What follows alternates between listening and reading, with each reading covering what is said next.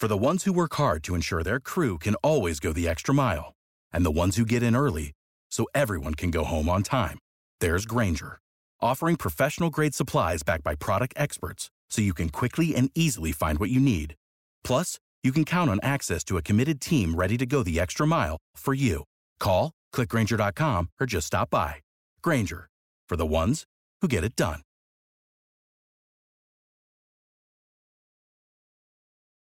It ain't the left side or the right side, then it must be the fin side. Inside. It ain't the left Thank you, Solo D. Welcome to another episode of On the Fin Side here with Kat and Paul. Follow us on Facebook, Twitter, Spreaker, iTunes, YouTube, iHeartRadio, and Spotify. Check out my Twitter handle, Brian Cat NFL, and Paul's is Phanatic. That's with a PH. Phanatic underscore pick. You can follow us both on Twitter as well as our On the Fin Side handle. Be sure to check out our merch store too, on the finside.threadless.com. We are continuing our position by position preview of the Dolphins roster with our 53 man roster predictions, cranking it really into high gear with training camp just around the corner. Today we're looking at the front seven. Typically, it's very clear, Paul, who the defensive ends, the defensive tackles, and linebackers are. We've been running this 4 3 defense over the last couple of years, but uh, not this year. I mean, we typically divide these up into different segments with DN, D tackle, linebacker. We're doing these all with the front seven today, and partially it's because, to a large extent, we don't know who's going to line up where.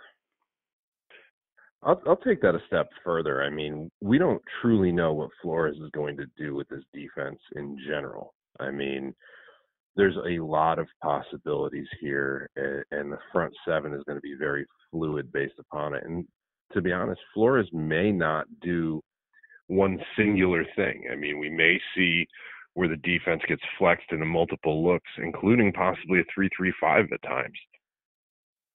Yeah, I think This we're going to see a lot of something where- three three five.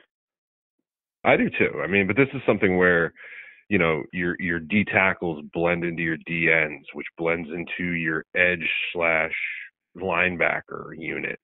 I mean, about the only solid position is, you know, your D tackles are going to be somewhere in between the the the tackle box, and then your middle linebacker and Rake McMillan's probably going to be plugged somewhere around the middle of the defense at all times, and everything else is fluid around them.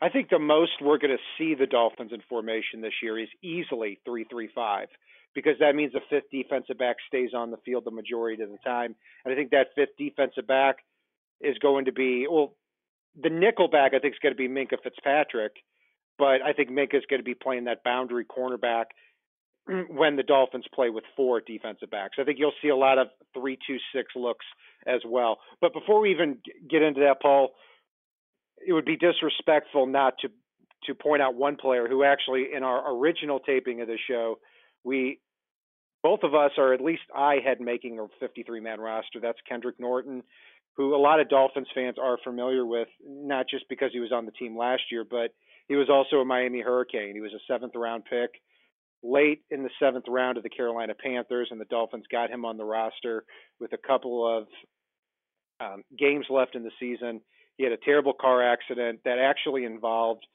his arm being amputated right there at the scene. And I know a lot of paramedics that I've I've talked to about this who've been in the field for a long time and have not seen a situation like this where their arm actually had to be amputated there at the scene. So terrible situation for for Kendrick Norton.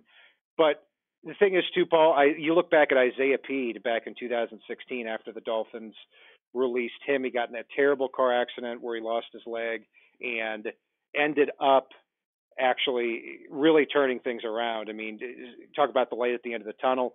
He's qualifying for the, the 2020 um, games. The I'm not sure of the exact name of that, but you know, so th- this is a guy certainly that that we're rooting for, for here in this podcast.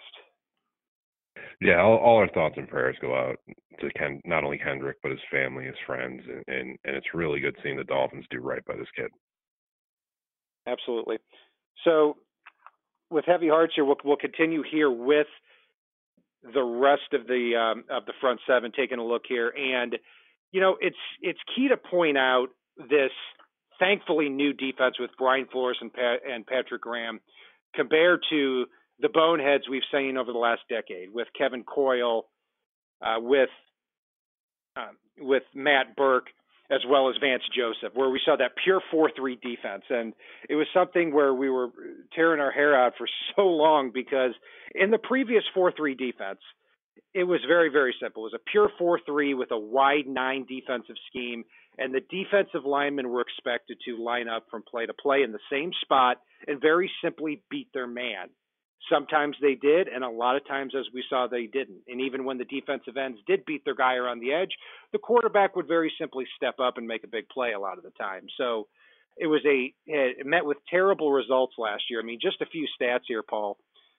29th in total defense, 27th in points, 31st against the run, 21st against the pass, 29th in sacks, and 28th in third down defense. Just a complete train wreck across the board with Matt Burke. Now, I know the Dolphins in this new defense are lacking a, a real edge pass rusher uh, and really a lot in terms of the pass rush, but taking a look at these previous numbers, I can't see how this defense does not improve quickly this year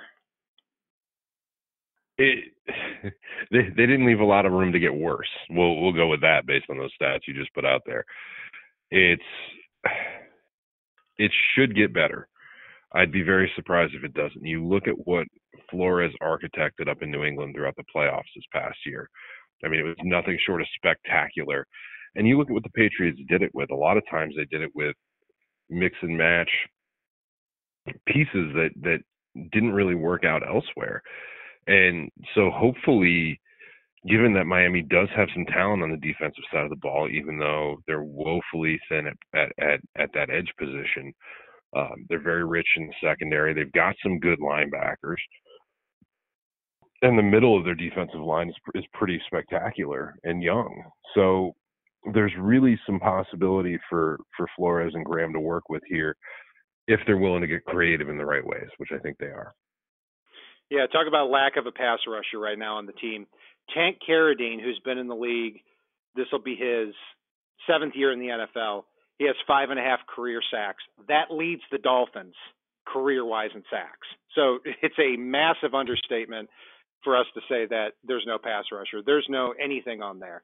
The hope is that the Dolphins are going to be able to scheme their way to more pressure and they're going to throw you know what against the wall and see what sticks at that edge rush, rusher position.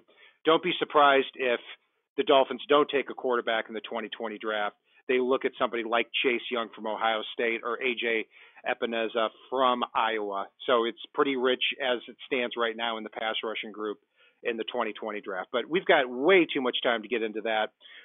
Another stat from 20 from the 2018 Dolphins defense.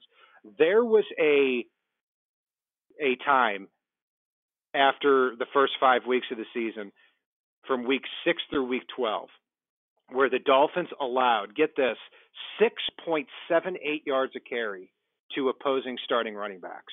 And then in week 13, when they finally shut down a running back, which was LeSean McCoy, Josh Allen ran for 130 plus yards, which was the highest amount in five years in the NFL. So this new defense here, Paul, the, strength is going to come from those those front three guys. It's going to be Christian Wilkins, Davon Godchaux, and Vincent Taylor. And in this type of defense right here, what I expect to see, and based on what I've I've read about this this Patriots defense. We can expect Davon Godchaux to line up heads up on the nose, heads up on the center at the nose position, and we can expect Christian Wilkins and Vincent Taylor to be lined up between the guard and tackle. And their job is really going to be to tie up blocks, which is a big contrast to last year and the couple of years before that, where these defensive linemen were simply expected on their own to get into the backfield. Yeah, but I will say too, it, it's with that three front that you're talking. It, it's Wilkins and Vincent Taylor are both two that are very explosive in short space, and and can shed a block as well. So they could be the start of what Miami would need for a pass rush. So obvious passing situa- situations, I hope they get unleashed a little bit. And there are a couple of linebackers behind them that if they get creative with a blitz, they can manufacture a pass rush and make up for the fact that they don't really have any edge rushers on this team and and don't say Charles Harris who won the underwear Olympics this year. I, I'm I'm I'm not buying it, and I know you're not as a Mizzou fan who watched him his entire college career. Yeah, I'm not buying it for sure. I mean, I, I always said coming out that I, I thought Charles Harris projected as a, a promising 4 3 end. I don't see his ability to play in space. I watched every game that he played. He doesn't have experience playing in space. I don't think his body type fits him playing in space. I think if you take him off the ball and put him in a in a stand up position, you're going to make things tougher on him. So the hope is that Charles Harris shows something, but other than him, you're you're looking at a couple of guys who are coming from the AAF. I mean, you've got Jayrone Elliott, who actually has some experience in this league, has some promise as a pass rusher. I actually thought he was going to turn into a good player with the Packers. That fizzled out. I've also got Tyrone Holmes, who was drafted by the Jaguars in the sixth round a couple of years ago. I remember in the first game of his career, I think he had a sack and a forced fumble, but then things never took off from there. So, you know, but also too, when you take a look back at the Patriots' defense historically, they they've never really had a a major pass rusher. Like they had Chandler Jones for a couple of years, but then they ended up trading him. And this type of system doesn't necessarily call for a dominant pass rusher. It seems to be a defense that organically grows pass rushers, like the Rob Ninkoviches we've seen in the past from the Patriots. Yeah, I was gonna say it's it's it's really a manufactured pass rush, which Miami does have the pieces in place with like a Jerome Baker, um, with a Kiko Alonso, who I like a hell of a lot better on the edge than I do at, at, at a true outside linebacker spot his true spots in the middle, but then I think you displace Rake McMillan and you're not going to stunt the growth of your young player for your old player that's probably not going to be back on any type of realistic contract after this one if he makes it through. So it's yeah, you you have to get a little creative, but the good side of that is if instead of running something vanilla, you get a little bit creative, you're going to confuse opposing offenses instead of you know confusing just Kiko every yeah, that, that's very well said. And when you look at this front seven too, a lot of youth. I mean, if you if we're talking about that three three five type of defense, then you're going to have five of those six players on the front seven with Christian Wilkins, Davon Godchaux, Vincent Taylor, Raekwon McMillan, and Jerome Baker. They're going to be 25 years old and younger.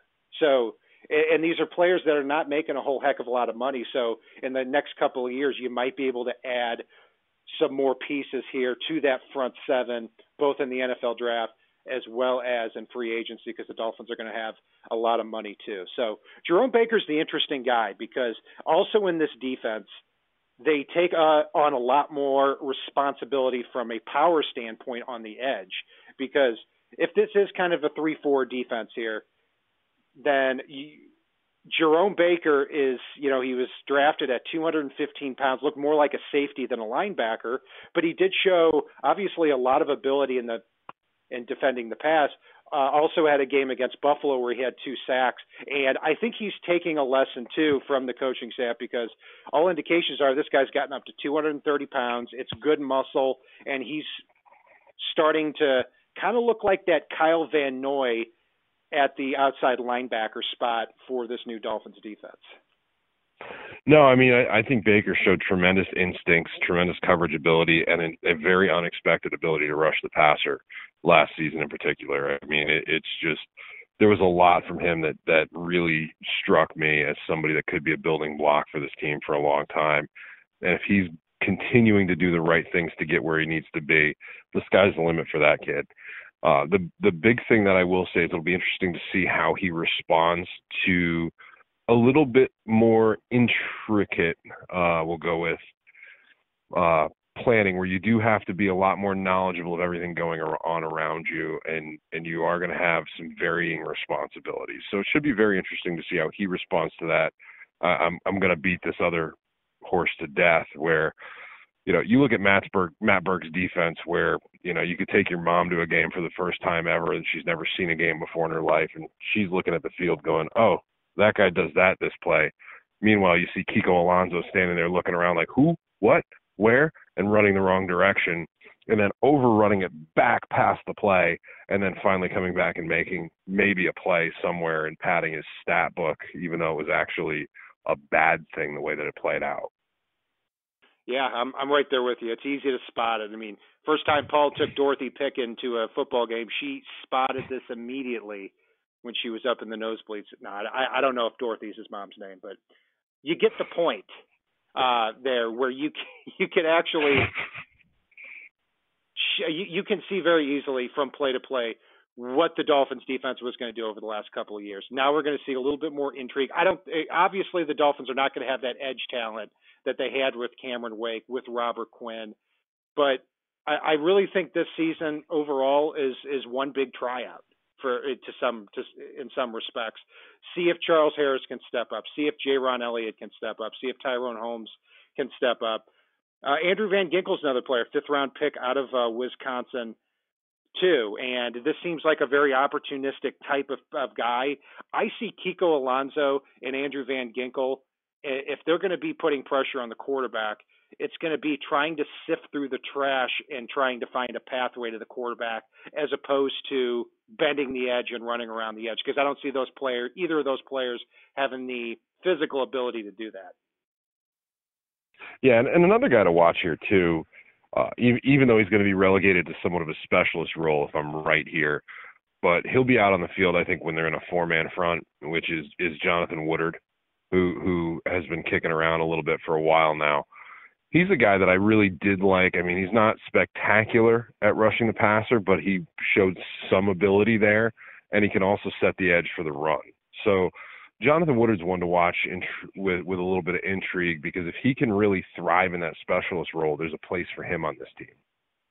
And I remember the first time I saw Woodard play, my first thought was, I wish this guy played in a three-four defense because he's got the size, he's got the long arms, and if he can get that weight up a little bit, you're talking about you know a six five, six six, two hundred and seventy plus pound player. And that's the type of guy that the Dolphins need more that defensive end, not defensive tackle type of guy that can that can still take on a double team there. So I, I expect Woodard to make a team and actually play a lot of snaps too.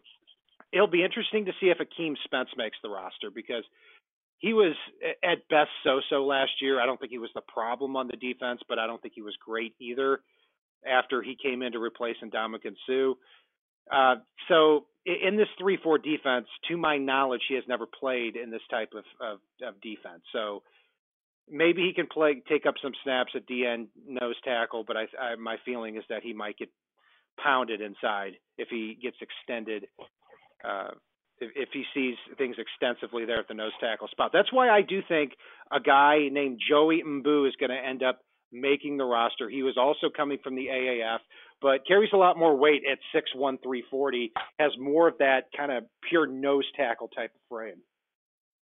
Yeah, I mean, you're going to probably see a couple extra fat guys make the roster this this year in particular because you're looking at a situation where you're going to have three on the field at a time, and especially in that South Florida heat, you're going to be rotating those players a fairly decent amount. So there there may be a possibility where Miami keeps five or six of those, but you see the sacrifice be those defensive end type players that we're we're quantifying as edge rushers because of the fact that they need to rotate their fat guys a little more than uh, other positions.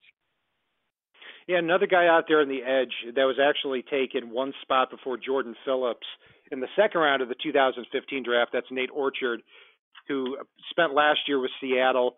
Before that was with Cleveland. Obviously, his career hasn't gone the way he thought that he wanted to. Uh, you know, I, I thought this was a, a refined pass rusher coming out of college, but didn't necessarily have a lot of speed. So again, when you take a look at the players like Tank Carradine and Nate Orchard and Jayrone Elliott, Tyrone Holmes, if the Dolphins can get one guy that that projects well as as somebody who can either start or be a third outside rusher here for the next couple of years, that I think that's kind of what they're looking for there. So looking at the rest of the spots too at at linebacker, some guy a guy that we haven't really talked about a lot, Paul, because he was he, he finished last year on injured reserve, is Chase Allen. I mean, I I still think Chase Allen has a lot to prove here because every time he's gotten on the field in an extended role, I thought he played very, very well. In fact, we've been talking on the show that we were hoping that he was going to take over for Kiko Alonso. I mean, I know we wanted anyone to take over for Kiko Alonso, but definitely Chase Allen. He and Mike Hull. I mean, do you think that they get squeezed out of this roster, or do you think that that that they make it for what seems like their tenth year with the team? See, Chase Allen and Mike Hull scream Brian Flores in that, you know, blue collar, bringing lunch pail to work, and just have a role. It may be a little bit specialized, but given Hull's contributions on special teams, and, and given the fact they both seem to just contribute when they're out there, they may not match every box for what is it you want in a linebacker? But when when they're out on that field they just seem to be around the damn ball at all times and making plays.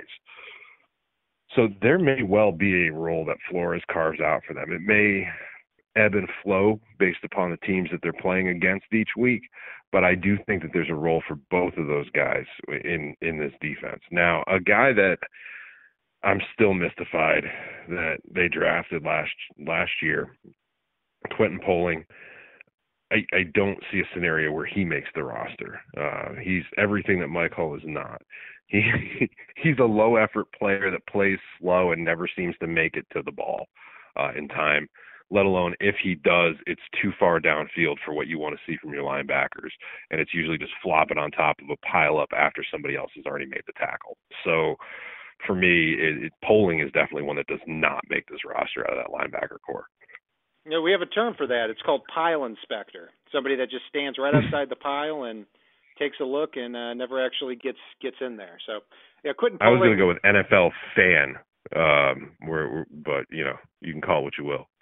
Gotcha. Well, uh, P- Quentin Poling was drafted in the seventh round only because he ran a four five eight and and had a 38 inch vertical leap, which is like wide receiver type numbers. But if you watch some tape on him, uh, you don't see anywhere remotely close to that type of ability. Uh, uh, you know, Mike Hull is somebody that doesn't test out very well, but also has played special teams at a very high level here. And you can bet if Hull makes the roster, it's going to be Danny Crossman that that is going to be the guy that wants him on this team. They're going to be competing as well with two undrafted free agents, Trey Watson from Maryland, who actually had five interceptions last year. Eh, eh, there was no linebacker drafted this past year that had more than three interceptions in the 2018 season. And Terrell Hanks is a player I thought was going to go in the second or third round, and he ended up actually uh, going undrafted. So the Dolphins got him. I am really impressed with the Dolphins undrafted free agent group here, and I see it being a very interesting competition between Mike Hull, Chase Allen, Trey Watson, and Terrell Hanks as we get deeper into August. You know how to book flights and hotels. All you're missing is a tool to plan the travel experiences you'll have once you arrive. That's why you need Viator. Book guided tours, activities, excursions, and more in one place to make your trip truly unforgettable. Viator has over 300,000 travel experiences to choose from. Everything from simple tours to extreme adventures and all the niche, interesting stuff in between. So you can plan something that everyone you're traveling with will enjoy. Real traveler reviews give the inside scoop from people who've already been on the experiences you're considering. So you can plan with confidence. Free cancellation helps you plan for the unexpected. And 24 7 customer support means you can travel worry free. Download the Viator app now and use code Viator10 for 10% off your first booking in the app. Find travel experiences for you. Do more with Viator. Without the ones like you, who work tirelessly to keep things running, everything would suddenly stop. Hospitals, factories, schools, and power plants, they all depend on you.